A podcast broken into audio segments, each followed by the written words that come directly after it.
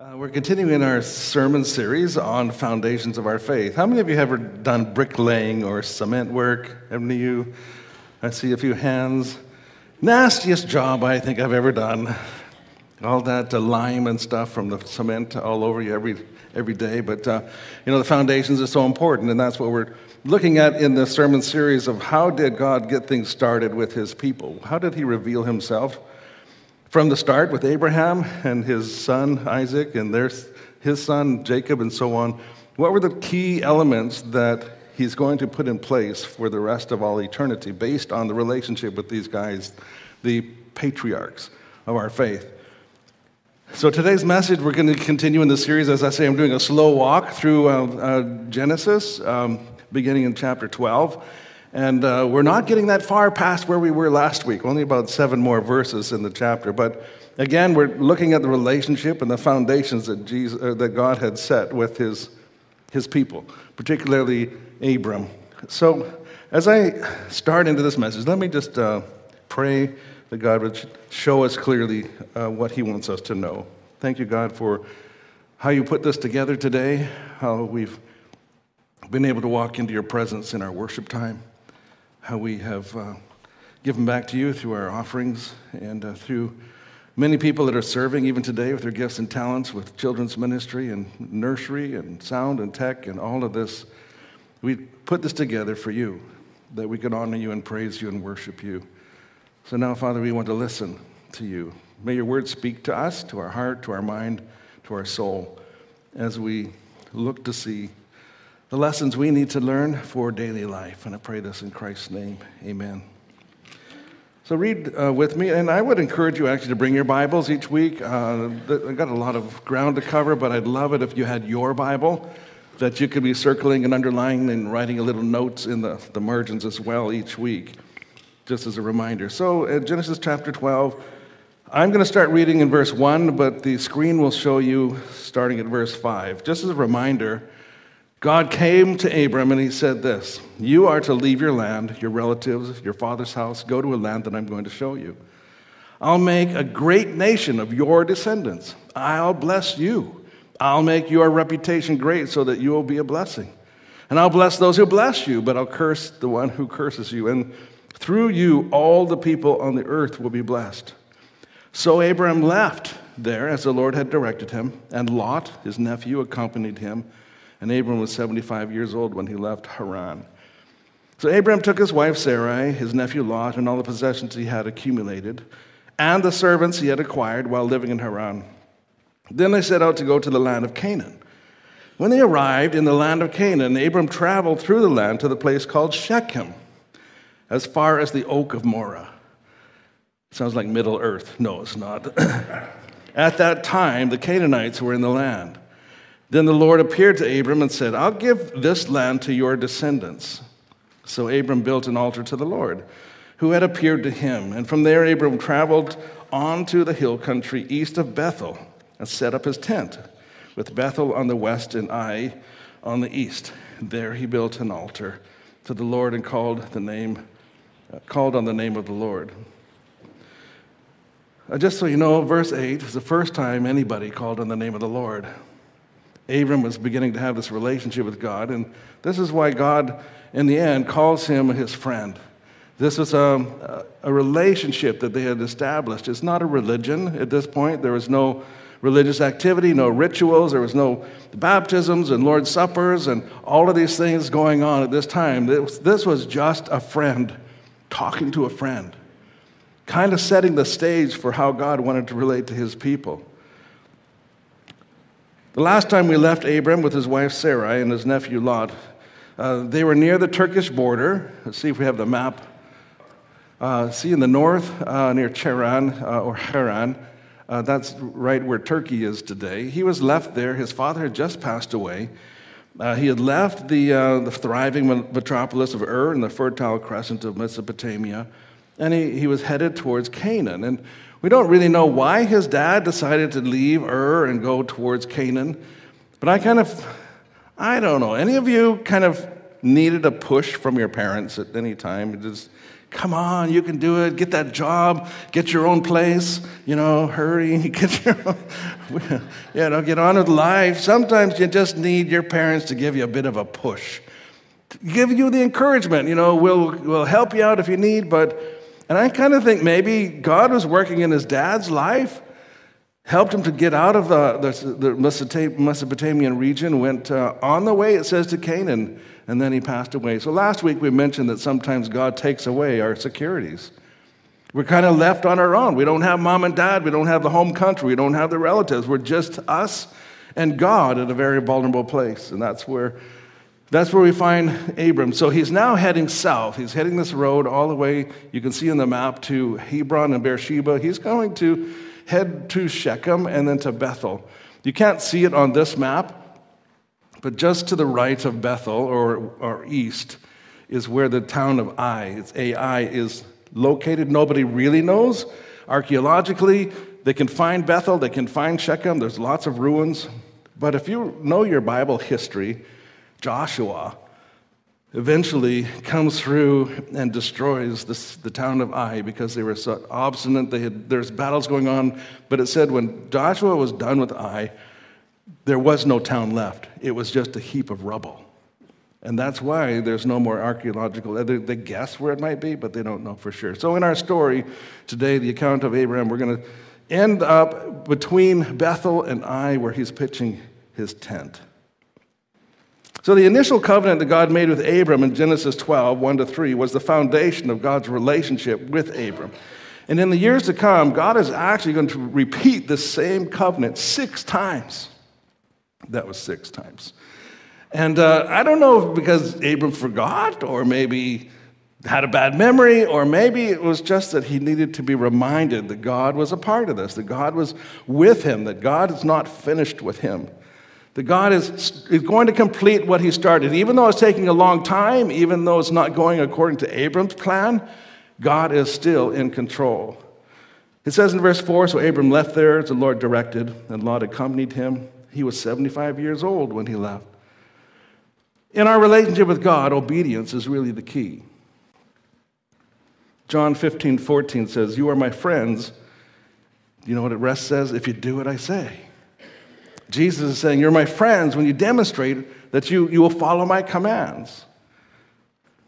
There's others, such as Peter, James, and John in the New Testament, who, when they were asked to follow, they just got up and they left everything. They left their father's boat, the fishing nets, and they followed Jesus. It's similar. You see the pattern where Christ, God, the Spirit calls, we just follow. We have to obey if we want to live in the in the realm of God's authority over our life and get his blessings and his protection, we follow when he calls. Verse 5 informs us that God had already begun to bless Abram. He was uh, with servants and wealth, and so when he arrived in the area of Canaan, and I'll just describe it to you and see if I can look, all the way from Carchemish at the top, all the way down to the, the river. This is the whole area of Canaan uh, that we'll be looking at. Uh, it was also called um, uh, some other names. Let's see. Uh, Phoenicia uh, was one of the names. Uh, Palestine, Israel, Lebanon, Jordan, Syria, they're all kind of in this area today of what we call Canaan. Mount Ebal and Mount Gerizim is uh, the two mountains, we have another slide, where the town of Shechem sits right in the entrance between these two mountains. This is a fairly current picture of Gerizim and Ebal in the, in the in uh, Palestine, Palestine area. And uh, that is the, the, city of Shechem. And this is where initially uh, Abram came. It didn't look like that way back uh, 4,000 years, but this is exactly the same place. In fact, this mountain, that valley in between the two mountains, was where the 12 tribes of Israel would gather on those two hills to recite God's laws given to Moses. That's where Abram's grandson Jacob would live with his family. Uh, it's also where Joshua would give his last address to the people, challenging them to be true to God. It's where he said, As for me and my house, we will serve the Lord. That's where all of this happened, right there in this valley, in that, that area. And then verse 6 tells us very simply that the Canaanites were in this land. So Canaan was divided into a lot of different city states. Uh, the Canaanites worshiped many different gods, but primarily Baal, uh, the storm god, Asherah, a fertility goddess, and the worst of them was Molech. And over and over, the Israelites were condemned for sacrificing their children to this god Molech, the most evil of the three. So, Baalism was an ancient form of secular humanism that catered to the carnal desires of mankind. And Baal and his female consort Asherah, they represented fertility and prosperity. So, historically, um, because of the Canaanites in this land that kept enticing God's people away to worship their gods, the, the, the pagan gods, every time they turned their back on God, the true God, and followed the false gods, uh, we see record of their harvests failed. They were oppressed. They had to pay tribute to more powerful tribes. They were powerless to defend themselves. But the moment they repented and they, they uh, turned back to worshiping the one true God, that's when their crops flourished. The power and defenses returned, and God protected them. It was a constant, constant cycle of walking from God to other gods and then repenting and turning back to the one true God for a while, and then, then they just trickled back to worshiping the pagan gods again. Do you remember the old story of Pinocchio? Any of you here watch that cartoon? I remember being terrified by that show. Well, there's one particular scene where Pinocchio, the puppet who wants to become a boy, he was enticed to go to Pleasure Island. Remember? That's was the scary part. Because as the boys went to Pleasure Island, it was whatever you wanted. You could smash windows, you could smash mirrors, you could drink, you can play pool, you could do all the things that you weren't allowed to do. Just do whatever you want, no consequences, they thought. Until all of a sudden they began to turn into donkeys who were going to be sold to the salt mines.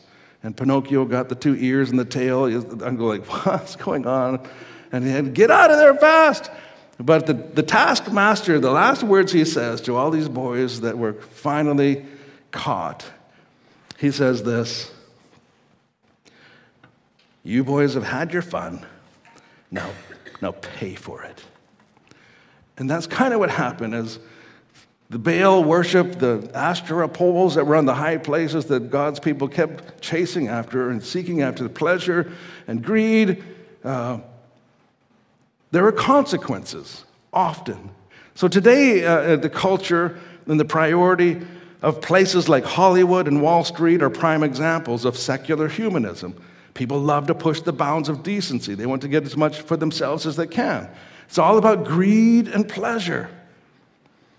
These both come at a cost, not only to the victims, but to one's own soul. Greed and pleasure lead to brokenness and disease and despair and disappointment and bondage.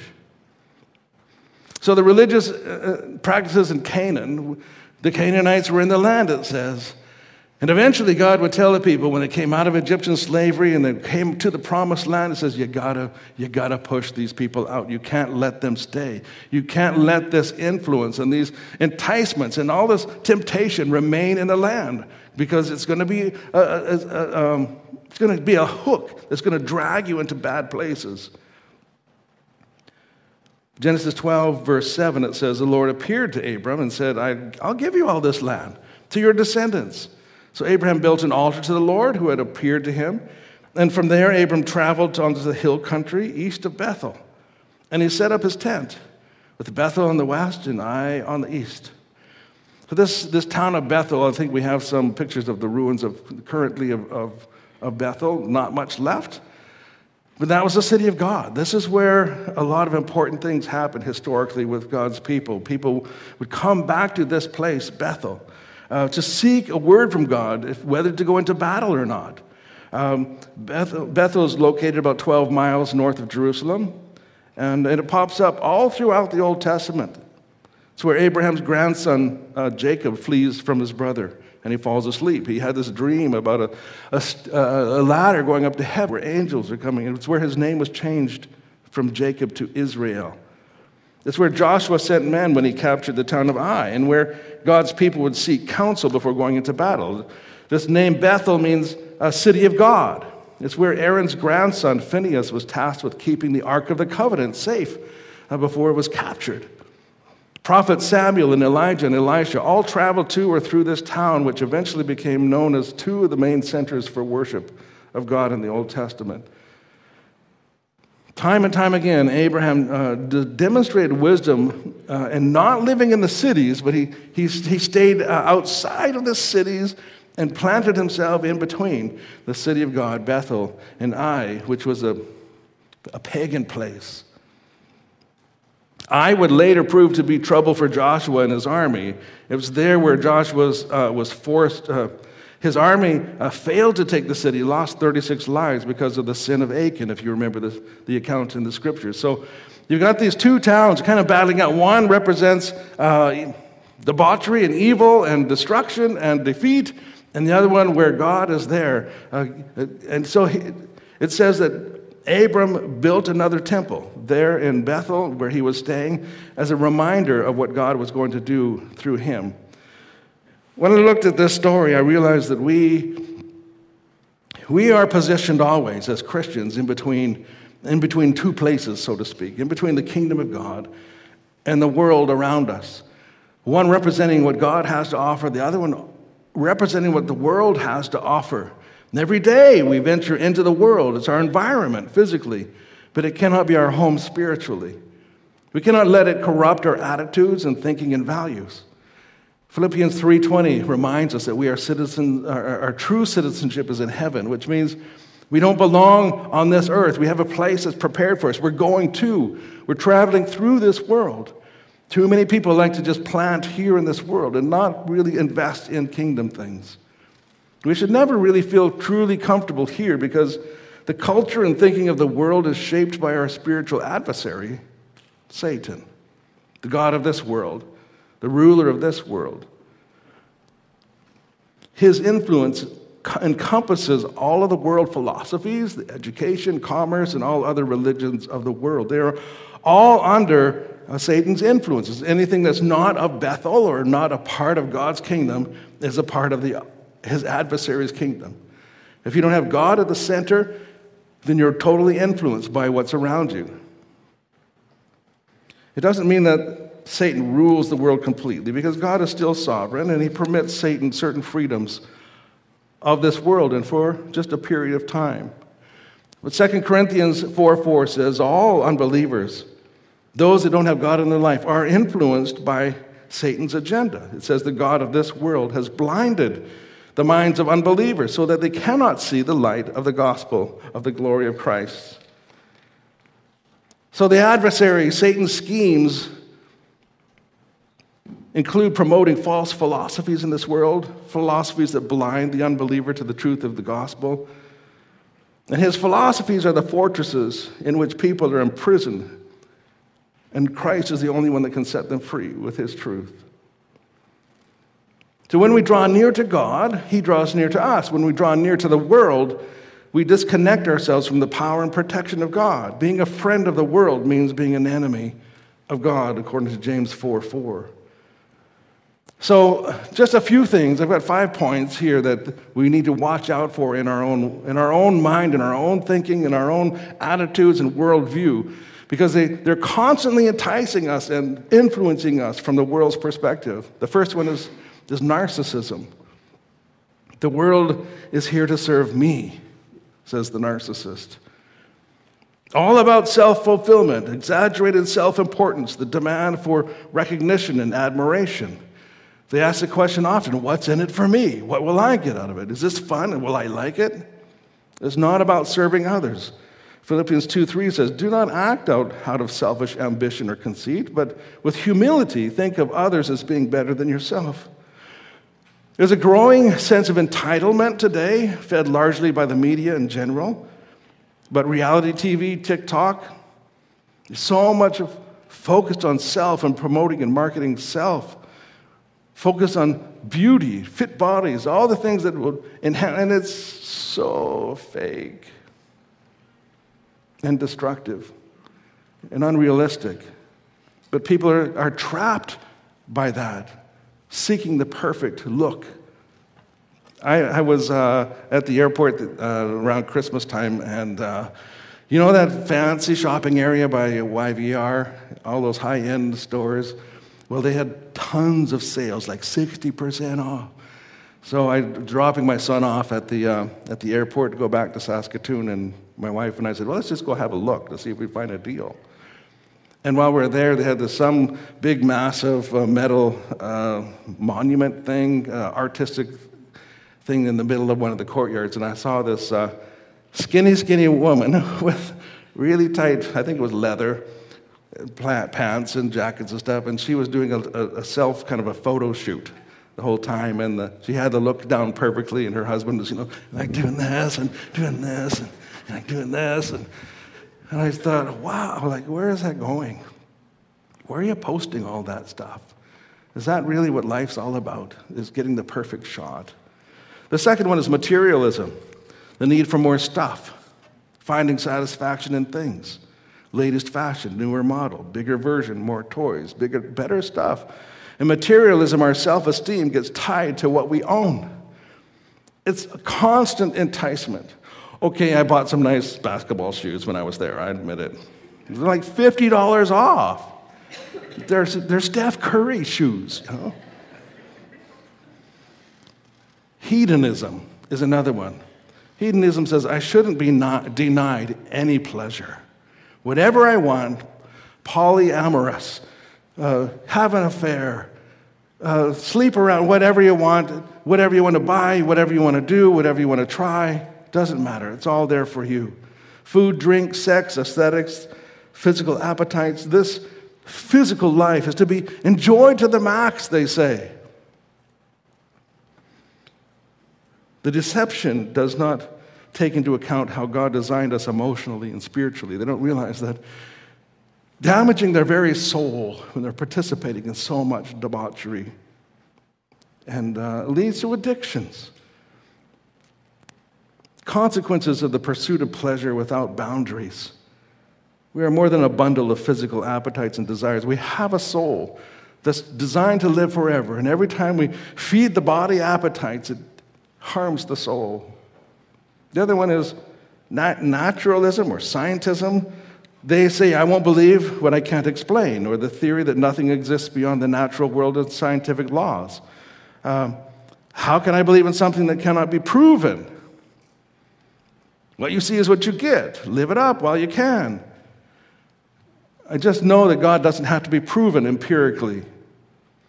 The metaphysical cannot be proven by the scientific method. The evidence for God is everywhere if you want to open your eyes. So I'm all for education, scientific discoveries, exploration, but when your starting place does not include God, your ending place will be destruction. God invented thought. He invented science and medicine and mathematics and astronomy. He's in it all, but the world removes all hints of God. They don't want there to be a creator, they want there to be an explanation not faith. They don't want to believe in someone they would have to submit to. The last one is humanism. Man is the top of the order, not God. We choose our own destiny. We make the best life we can. There's nothing else. Humanism is a man centered religion that places more importance on a person's rational thought than on God's truth. It puts people as their own God. We are in charge, we are in control of our own destiny. Seize the day. But at some point, you have to choose. Choose to trust and let His truth be your beginning point. Trying to live in both worlds, a foot in both worlds, it doesn't work. One will destroy the other. If you choose a world, you will not have access to the power and wisdom of God. If you're a friend of the world, do not expect to have power to overcome temptations in your life. Don't have you won't have God's uh, guidance and wisdom and leadership if you're always being a friend of the world. Do not expect to receive the Spirit's guidance in your decisions. And you're going to feel far from God. You're going to feel like God doesn't answer my prayer. I read the Bible and nothing happens. I sing songs and it just seems empty. Well, I think you're in the wrong world. I think you you, you've moved too far away from what God uh, intended for you to be. You've got to get back to your Bethel and away from Ai. Verse 8, it says that Abraham had built an altar to the Lord and he called on the name of the Lord. He takes time to construct a second altar. Uh, This altar at Bethel, the second one, where it's, it's going to be where he returns back to after Egypt. It was closer to Egypt. He's, uh, we're going to look next week at, at Abraham taking this detour to Egypt, messing up, trying to solve problems on his own without God. And he's going to come, have to come all the way back to this altar at Bethel and say, God, I messed up. I, need you again in my life. He calls on the name of the Lord. He addresses God by his proper name, Yahweh, here for the first time. And he brought, brings his whole household. And this was his act of worship, his response to God's act of friendship. Building an altar is, is, is having a, a, a, a static place, a, a fixed point that centers our hearts and minds on God. It's a place where we can return to again and again, seeking the heart and mind of the Lord, renewing our friendship with God. Otherwise, we, we get caught up in the current of, of I, of the world. You, you either have to fight the current or it's going to take you away. But the altar is your stability, it's your foundation. It's what we keep coming back to the promises of God, the protection of God, the wisdom of God. Couple of foundational truths uh, to end this message with. One is we have to make a conscious choice to serve God and resist the world every single day.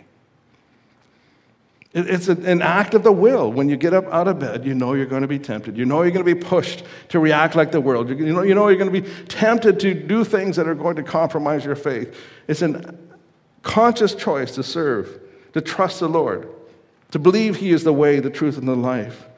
Above Him, there is no other.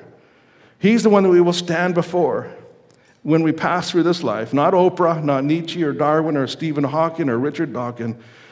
All of these pretenders who said there is no God or God is dead will be proven as a fraud and a liar. The second thing is we need to make our friendship with God an exclusive priority. You know, you got a best friend with God. Don't let someone replace that. Don't let someone hone in and take over. Develop that relationship with God as a friend.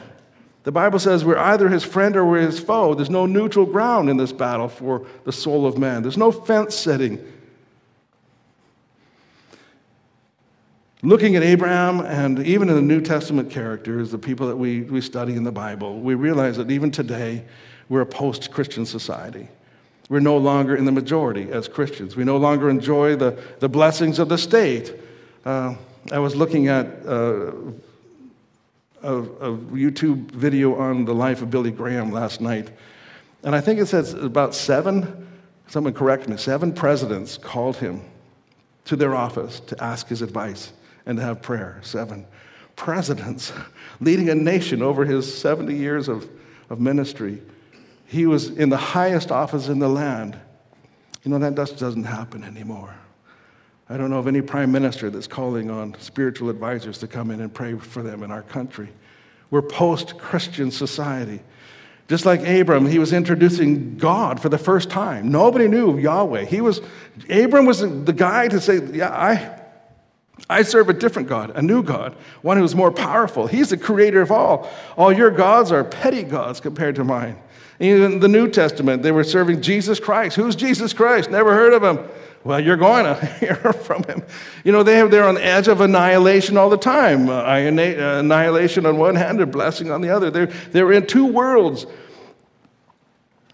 Gerard Sittser uh, wrote a book called Resilient Faith, and he observes this that Christian belief was so new, in fact, in the New Testament, that it required Christians to have to figure out a third way to move new believers from conversion to discipleship, from outsider to insider, from observer to full fledged member. In other words, they didn't know what discipleship was yet. They had to figure it out. How do you get a brand new believer to be strong in their faith and to recognize the difference between secularism and, and holiness and the kingdom of God?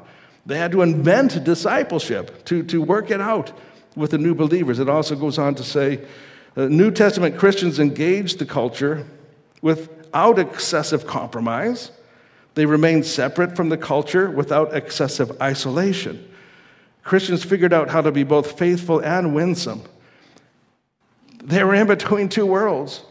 You can't run and hide from it, but you can't fully engage either. You got to be in between. How do we do it in a way that's not offensive or oppressive or argumentative or, or, or, or compromising? How do you live a life in between two worlds? Today, he goes on to say Christians can no longer rely on the favor of the state or the popularity of Christianity and the power of being in the dominant majority. We are between Bethel and Ai. We are between success and annihilation constantly in our walk. Matthew 10 16, Jesus said, I am sending you like lambs into a pack of wolves. So be as wise as snakes and innocent as doves. So we're following Abraham on a journey. But every one of us are on a journey too in our spiritual life. We're all trying to work out our salvation. We're all trying to figure out how do we fit in this world, yet be true to our belief in God. That's what we're learning with this, the patriarchs. But my question for you is how are you doing on your journey? Would you bow your head as I close? I'm going to ask our worship team to come up. How's it going? Living in between two worlds. Are you finding that you're, you've got a good foothold on each side, that you, you're strong, you have that altar, that place that you can return back to each time that you feel like you're getting lost or pulled away from God? You've got the foundations still. Father God, I do pray that you would strengthen us from the inside out, that you would strengthen our soul, that you would give us what we need to withstand the pressures of this world to not compromise, somehow, somehow to remain separate but involved, somehow to, to, to figure out how to be faithful and winsome and not argumentative and sneaky and arrogant. But Father, show us how to show your love just like you did, how to have our standards, how to have our morals, how to have our Christian ethics as we live in this world but not be of it. Thank you for this church and for the encouragement it is, and for the many groups that we have to encourage one another and support one another. I pray, Father, that we would continue to learn from these patriarchs uh, to, to be the people you need here in Maple Ridge to change this city. I pray in Christ's name. Amen.